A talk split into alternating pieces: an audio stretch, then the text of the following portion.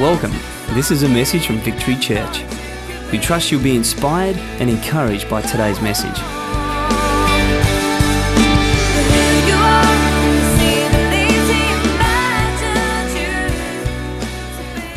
Who has a laptop computer? Who has a desktop computer? Who has an iPad? Who has an iPod? Who has an iPad mini?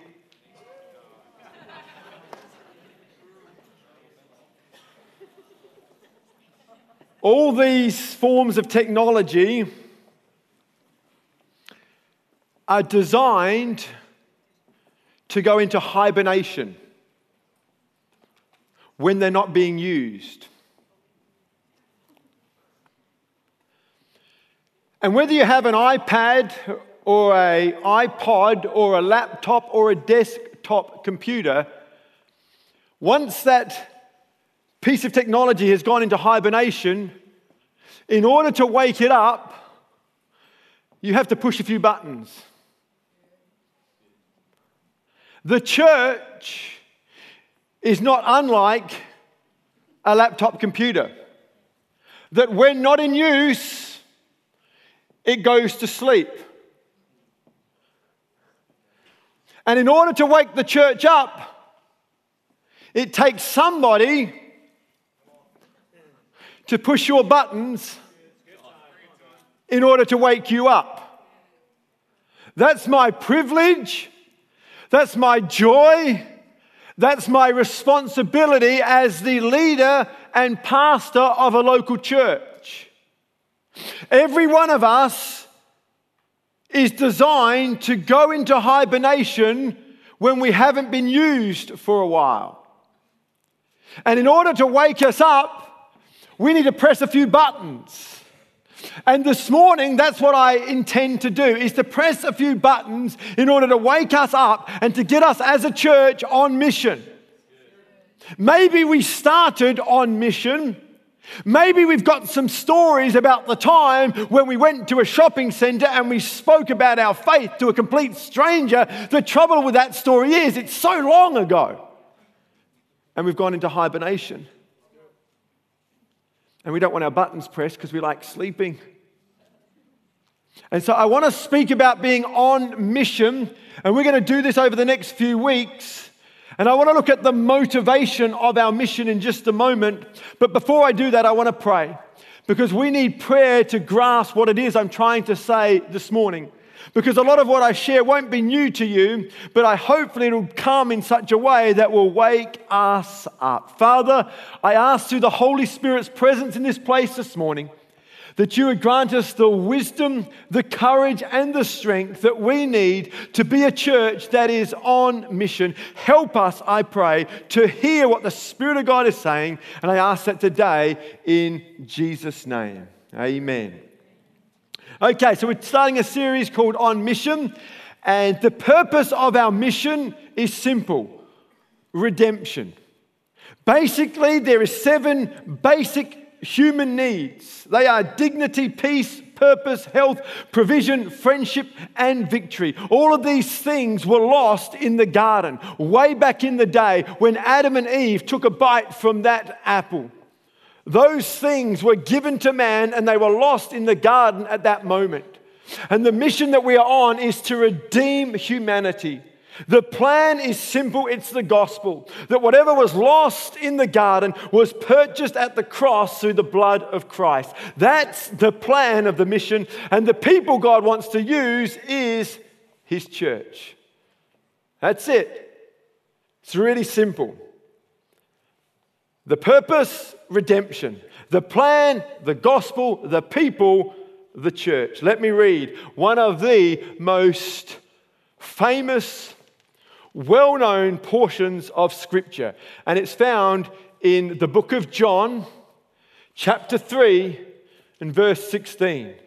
It says, For God so loved the world that he gave his one and only Son, that whoever believes in him shall not perish, but have eternal, everlasting life. Who's heard that portion of scripture before for God, which highlights this that everything starts with God. The Bible starts with these words In the beginning, God. Let us never forget that it was in the beginning, God. And it was for God. He's, his mission. He started this mission, and it's a mission that is for Him. For God so loved the world that He sent His Son. Jesus so loved the world that He went. God so loved the world that He sent. Jesus so loved the world that He went. And Jesus commanded us to do the same. In Matthew 28, verse 18, it says, Then Jesus came to them and said, all authority in heaven and on earth has been given to me. Therefore, go and make disciples of all nations, baptizing them in the name of the Father and of the Son and of the Holy Spirit, and teaching them to obey everything I have commanded you. I am sorry, and surely I am with you always to the very end of the age. The Great Commission that Jesus gave the early church was birthed out of a great love for humanity. This morning, in our first part of this new series, I want to look at the motivation of our mission, and the motivation of our mission can be summed up in one word love. The words that Jesus spoke to the disciples to go into all the world the motivation behind that commandment was love. It's love that's going to keep us on mission. If we lose a, a, love for God, if we lose a love for humanity, we will get off mission. We'll go into hibernation.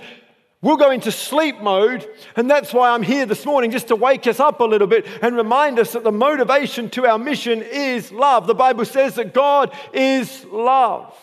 Mission is an attribute of God, not just an activity of God. David Bosch says this that mission is not primarily an activity of the church, but it's an attribute of God. God is a missionary God. That's why we do personal evangelism. That's why we do outreach events. And that's why we are on mission because God so loved the world. This missionary God loves the world. And He wants us to be on mission out of a love for humanity. And so, this morning, in the short time that I have with you, I want to highlight a few things about God's love that will hopefully motivate us to get on mission, or if we are on mission, to stay on mission. And the first thing I want to highlight is simply this that God's love is global. Everyone say global. God's love is global. In other words, his love extends to all people, all different colors and creeds. You see, way back in the early days of the church, we've already read it in Matthew 28. Jesus said, I want you to go into all the world and to proclaim this gospel and to baptize people in the name of the Father, the Son, and the Holy Spirit. Who would agree that's pretty simple advice? It's pretty clear. And then we have Acts chapter 1.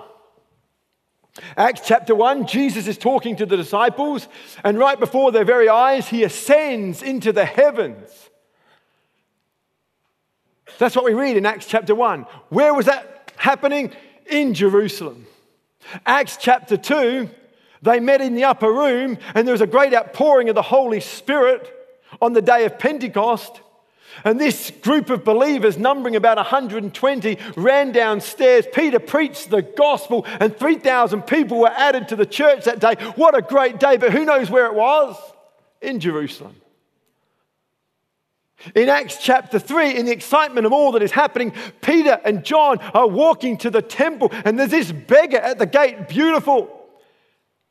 And, he, and he, he heard that Peter and John were coming. And because he was begging for food and begging for money, he said, Give me alms, alms for the poor, alms for the poor. And Peter looks down at him full of the Holy Spirit and says, I don't have riches, I don't have gold, but what I have, I give you. In the name of Jesus, get up and walk. And this beggar, this crippled beggar, got to his feet and he went leaping and jumping to church. Amazing story. But where did that happen? In Jerusalem. In Acts chapter 4, we read about the church growing in number, got to about 5,000 people, and people were devoted to the apostles' teaching and to the breaking of bread, and God added to the church daily. It was phenomenal, and it all took place in Jerusalem. In Acts chapter 5, Ananias and Sapphira saw what was going on and then they sold some property, but they kept some of that sa- the sale of the property for themselves. But they acted more generous than they were, and they said, "This is the whole extent of the monies that we got for our land." And Peter says, "Because you've lied to the Holy Spirit, they died. They lied and died."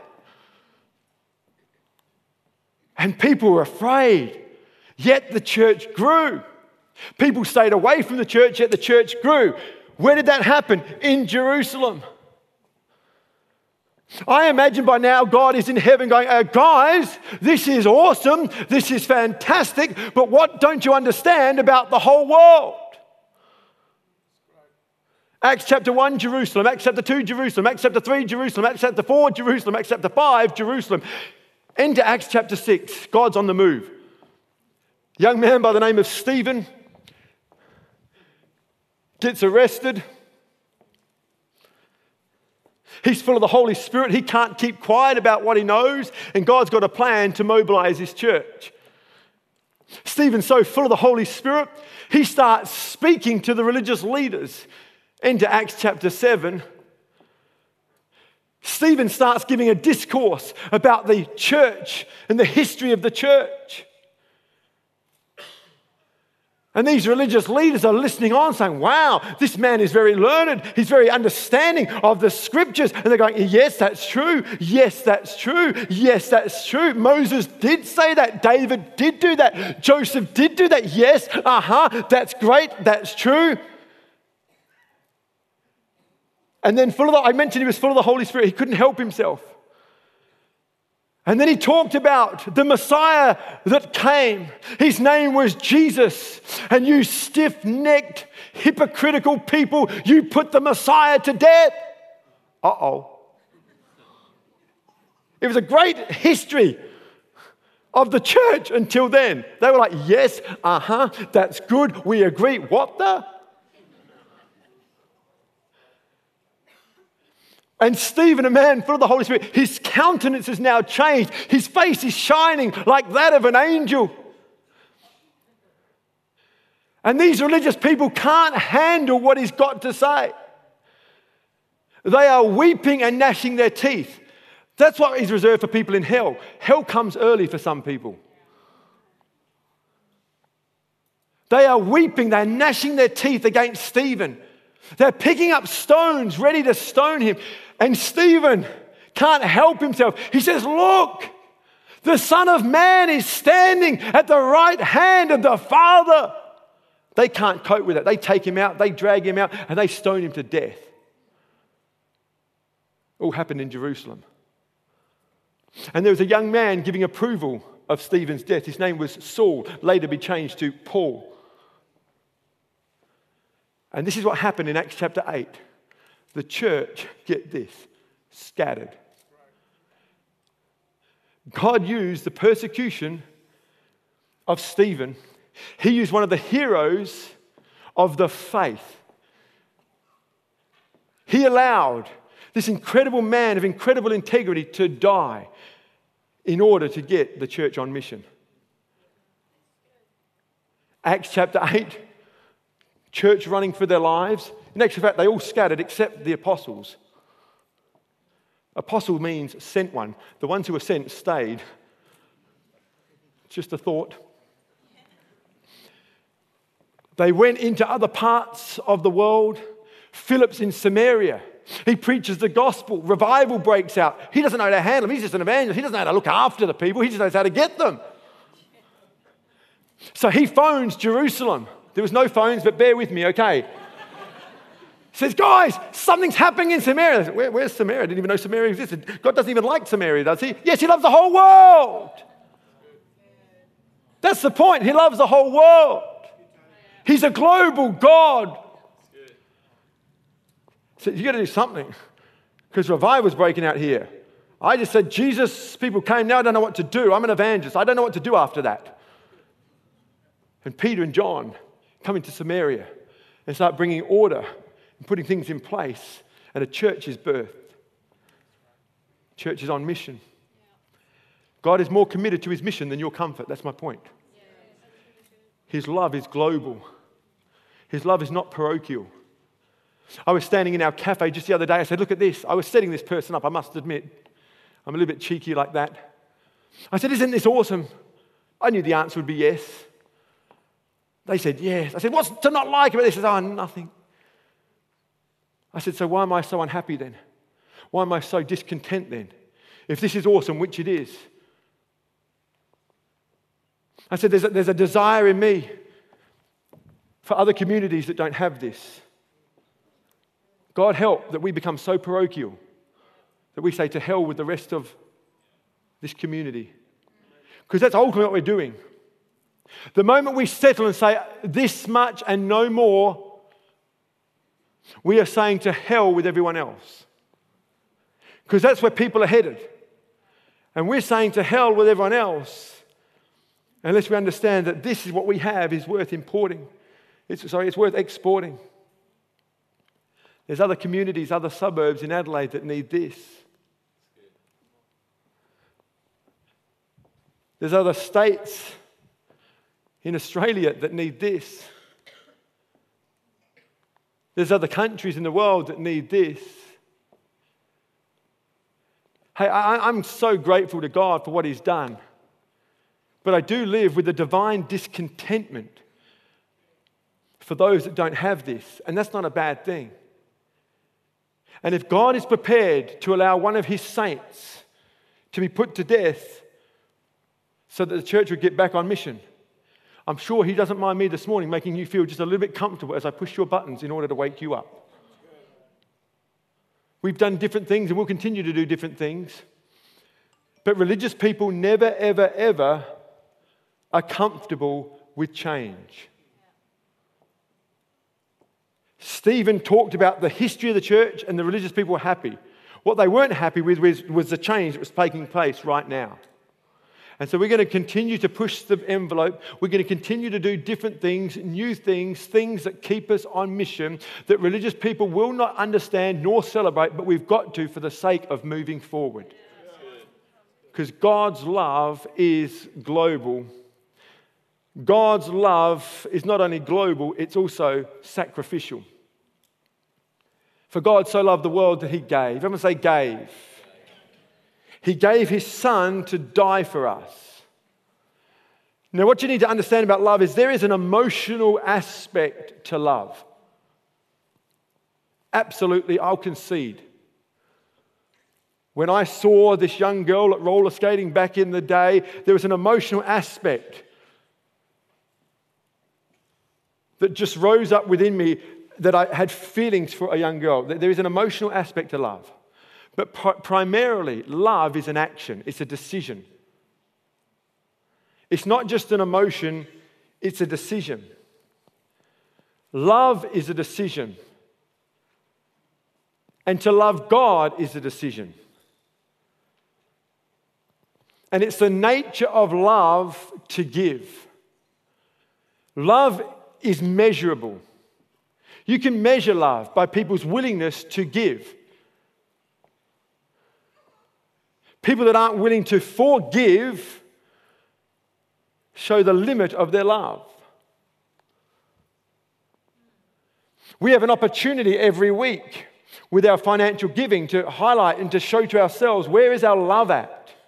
Is our love for McDonald's greater than our love for God? It'll be seen in our giving.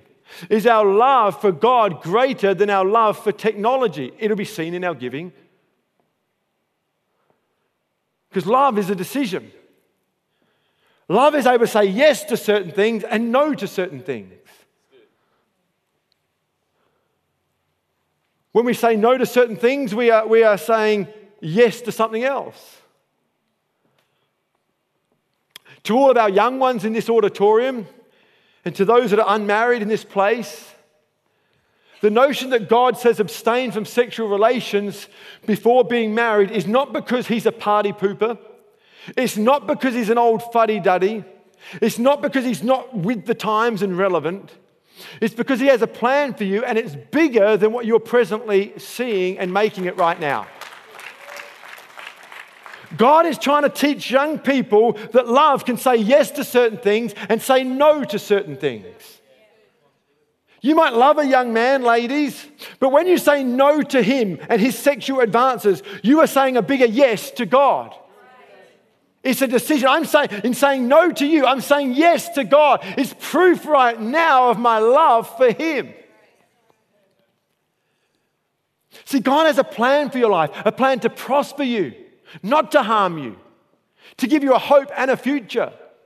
That's His plan for you. That's what He wants for you. But in the meantime, He's going to teach you to become a bigger person, to think bigger, and to become stronger.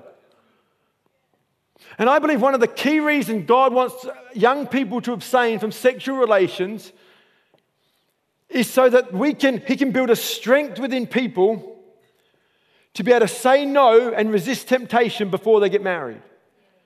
It's not so much about the act of sexual intimacy as it is about the strength to resist temptation. Because every married person in this room knows this to be true. Once you get married, temptation does not stop. In actual fact, it not only not stops, but there's more pressure in your world. And if we can't resist temptation as young people without the pressure of a mortgage, without the pressure of managing a wife or a husband, and they do need managing, without looking after and parenting kids. I mean, how many of you would say, as a married person in this room with kids and a mortgage, there's more pressure now?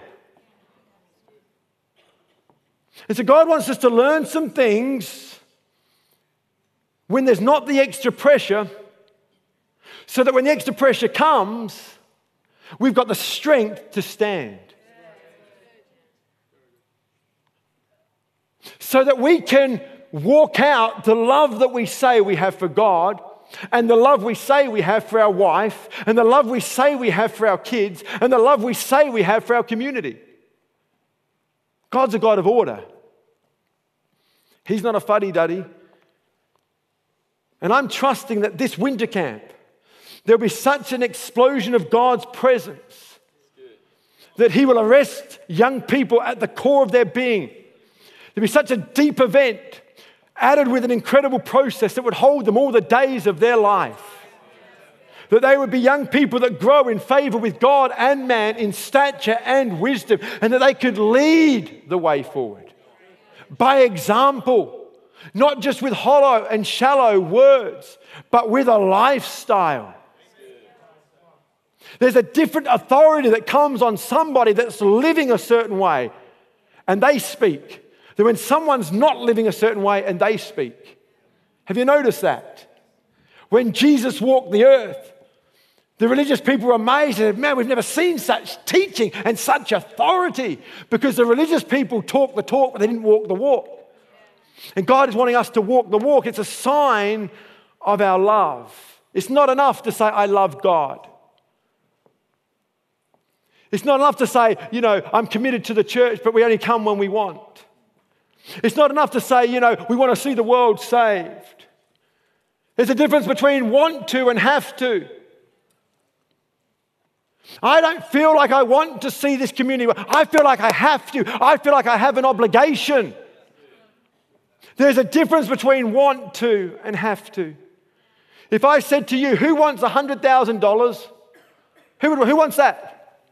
Come on, be honest. You want $100,000?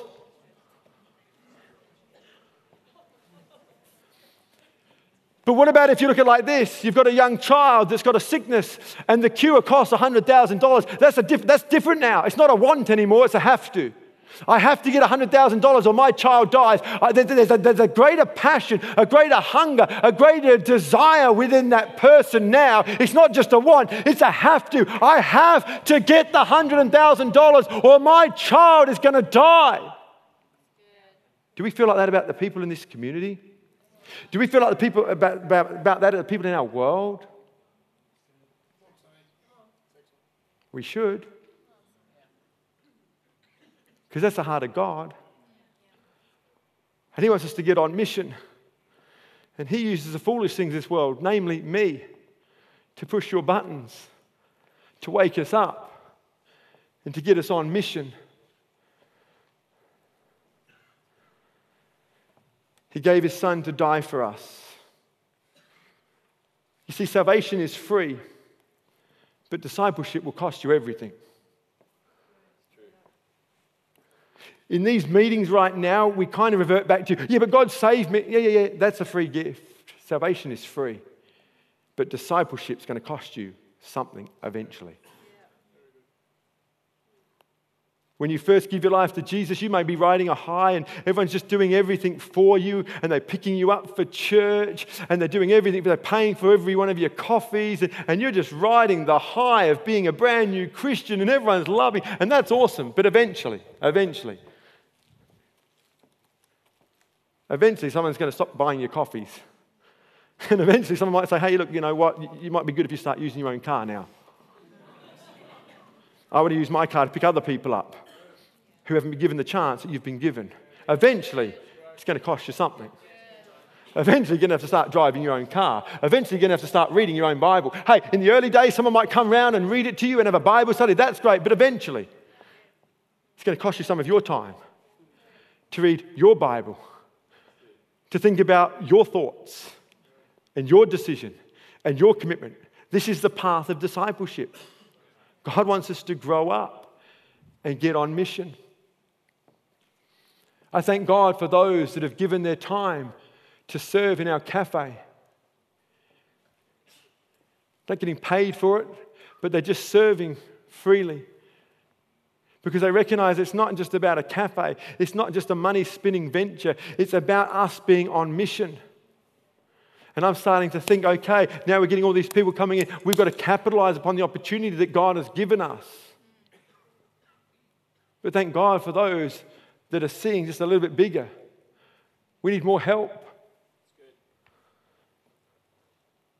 Seriously, to say you love God, to say that you're His disciple, and you haven't got a story of someone you've reached out to and someone you've shared the gospel with in the last 12 months, I have to ask the question are you not in hibernation mode? If you've got no friendship circles, if all of your friends are now saved, get on mission, come to the cafe. You'll see a stack of people. We have hundreds of people. We have over 500 people frequent this cafe from our community every week. And all we need is some people to go serve them and say, hey, how you doing? What's your name? We're making it, it's never been easier to get on mission than it is right now. To be able to talk about the church that we have a cafe and we have a free kids playground. You've got kids, about that? That's awesome. It doesn't get any easier than this. We've just got to have the eyes of our hearts open. Thirdly, God's love is personal. Christ died for you. Seven billion people in this world today. And every number has a name, and every name has a story, and every story matters to God. This is the message of the cross that you matter to Him. That's, that, that's the gospel. You matter to God. What does a gospel mean? You matter to God. What is this story about Jesus going to the cross? He, essentially, it means this you matter to Him. He loves you, that He was willing to die for you. Can you imagine in the particular countries where the death penalty is still alive and well? And you are facing an execution by firing squad, and somebody said, I don't want you to shoot this man. He's young, he's got his whole life ahead of him. Take me. And that person became a substitute for you, He became a redeemer for you. That's what Jesus did. He died in our place. When we should have died, He died for us. I think our theology can grasp that He loves the world, but I don't know that it can grasp that He loves us. If we truly understood that Jesus loves me, oh, the awe and the wonder would never leave. I was on my bike this morning, my exercise bike, and, and I was playing some music, and I got reduced to tears as I thought about this. God loves me. I've been preaching and leading a church for 20 years, but I haven't lost the wonder that He loves little itty bitty me. That the wonder of that thought that Jesus left the splendor of heaven and came and walked the earth for some 33 years and went on the cross willingly, sacrificially for me. And I wasn't even born, but he knew I was born because he knew me before the foundation of the earth. I was always part of his plan. Oh my gosh, what a God we serve!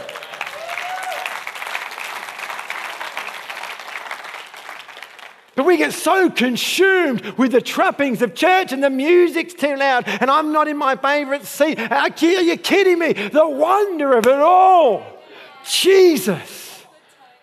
I mean, come on, let's keep it real. Let's keep it big. Let's keep it great. Let's keep it fun.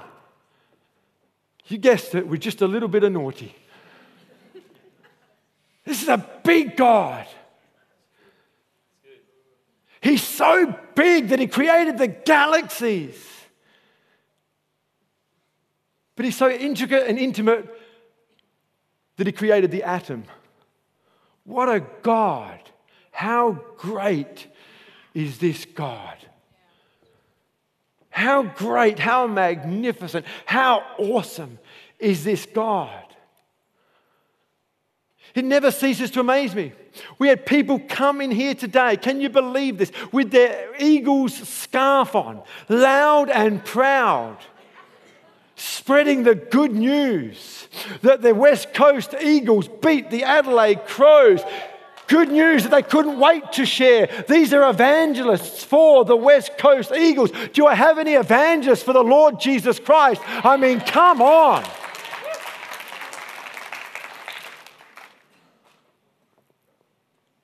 We get a new iPod. We tell everyone, I got a new iPod. I got a new iPod. You know, if, you, if your niece, and look at my new shoes. Look at my, he's worse than a girl. Look at my new shoes. Look at my new shoes. But when it comes to Jesus, we're silent. Hey, be loud and proud with the Eagles. Enjoy your day in the sun. They won't win the flag. Enjoy it and nor will the crows, and nor will the power. Simple as that. We're all just playing for last place. I mean, it's just ridiculous. I tweeted this morning the Wallabies lost, the crows lost. Isn't it good to know that Jesus won at Calvary? Isn't it good to know that Jesus won the greatest battle of all time? It's personal, which means we should always have an appreciation. When things are personal, it affects you personally. Jesus died for me, that affects me personally. I've been leading this church for a number of years. People come, people go. But I've left, never lost my appreciation and sense of wonder for Jesus. I remember one day having a whinge. God never lets me get away with a whinge. He loves me that much. I remember having one of those moments just saying, God, what's the point of preaching? People don't even listen anyway. Look at you. Some of you just went, What? What did he say? Thus proving my point. Said, God, you've asked me to preach. He went, Yeah. That's just it. I felt God break into my wind with this. That's just it. I asked you to preach. I never said I want to listen. I asked you to preach. Oh. Okay. I'll get on with my sermon prep then. And lastly, God's love is eternal.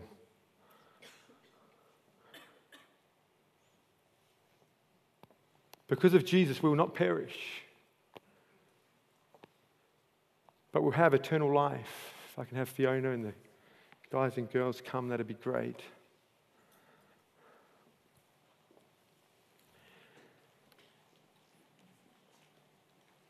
We're dealing not just with people's lives, we're dealing with people's eternity. And essentially, by saying we're not going to reach out beyond me, myself, and I, we're essentially saying the rest of you can go to hell. Now, as Christians, we're never going to use that language. Because we know enough to watch our language. But we don't know God enough to know that He knows what we're thinking. And essentially, by not wanting to reach out, by not wanting to be a part of the prob- uh, solution and just be part of the problem, we're essentially thumbing our nose at God. Can I be really crass and say we're extending our fingers to God? And say, to heck with your plan. I've got my salvation. Now let me get on with my life. And this type of Christianity, the Bible knows nothing of. The Bible only advocates one type of Christianity. That's one that's forever indebted to the one who redeemed and saved. The one that lives with a daily gratitude that our lives have been plucked from the pit of hell. That we get to spend eternity with Him in a place where there's no poverty, no tears, no sickness. Through no effort of our own, we get that as a reward. It is a scandalous grace. The gospel is a scandal. And that's why the religious people were so annoyed. Are you advocating a salvation that is not by works? Yes.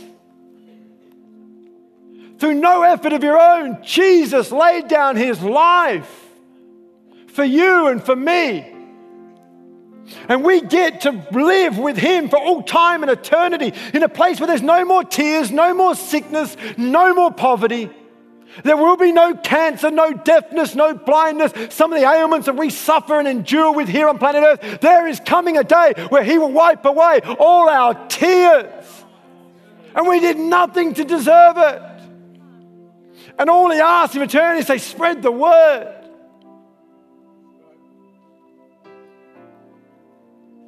It's not too much to ask. But you know what? When the volume of the music, or the place that you sit or what somebody said becomes bigger in your thinking than this, you'll go into hibernation mode and you'll go to sleep in your bitterness and you'll miss your greatest moment in history. We only get one shot at life. There is no dress rehearsal. This is it. This is my time. I was born for such a time as this. And I'm not going to waste a moment. I love people, I do. But one thing I've guarded jealously my whole life is who I hang with. I don't want to waste my time with the wrong people. I assess my friendship circles all the time because my life is precious, my time is short, I'm getting older. I'm getting closer to 50 than 40. It's ridiculous. I don't know how long I have, but in light of eternity, I don't have long, and nor do you. And I don't want to waste my life with a bunch of people who just cannot seem to get over themselves. And something that happened a week ago, a year ago, a decade ago Life is precious. Life is for the living. Life is for now. And any person I don't have to waste my time with frees me up to spend time with precious people who are hungry. Probably one of the greatest, greatest pieces of advice I was ever given is Tony, when it comes to your relationships, look for the hunger. Calculate the oxygen you give to your relationships. The Bible says in Matthew 5 Blessed are the hungry, for they'll be filled. Who's ever heard the saying, can lead a horse to water, you can't make him drink? We're spending a lot of time with horses that are in headlocks. We're trying to make them drink. Drink, you stupid thing. Drink, you stupid thing. You know what? Wisdom would say, let go of the horse. Let him get a little bit thirstier and find somebody else. Get on mission again. And maybe, just maybe, that horse will just get thirstier and thirstier. We keep our heart open. But in the meantime, I'm on mission. And then, as part of being on mission, I walk past the horse again. Oh, he's, thirsty now. You ready to drink? Cool, that's great. This is the end of the message. Thank you for taking the time to listen, and God bless.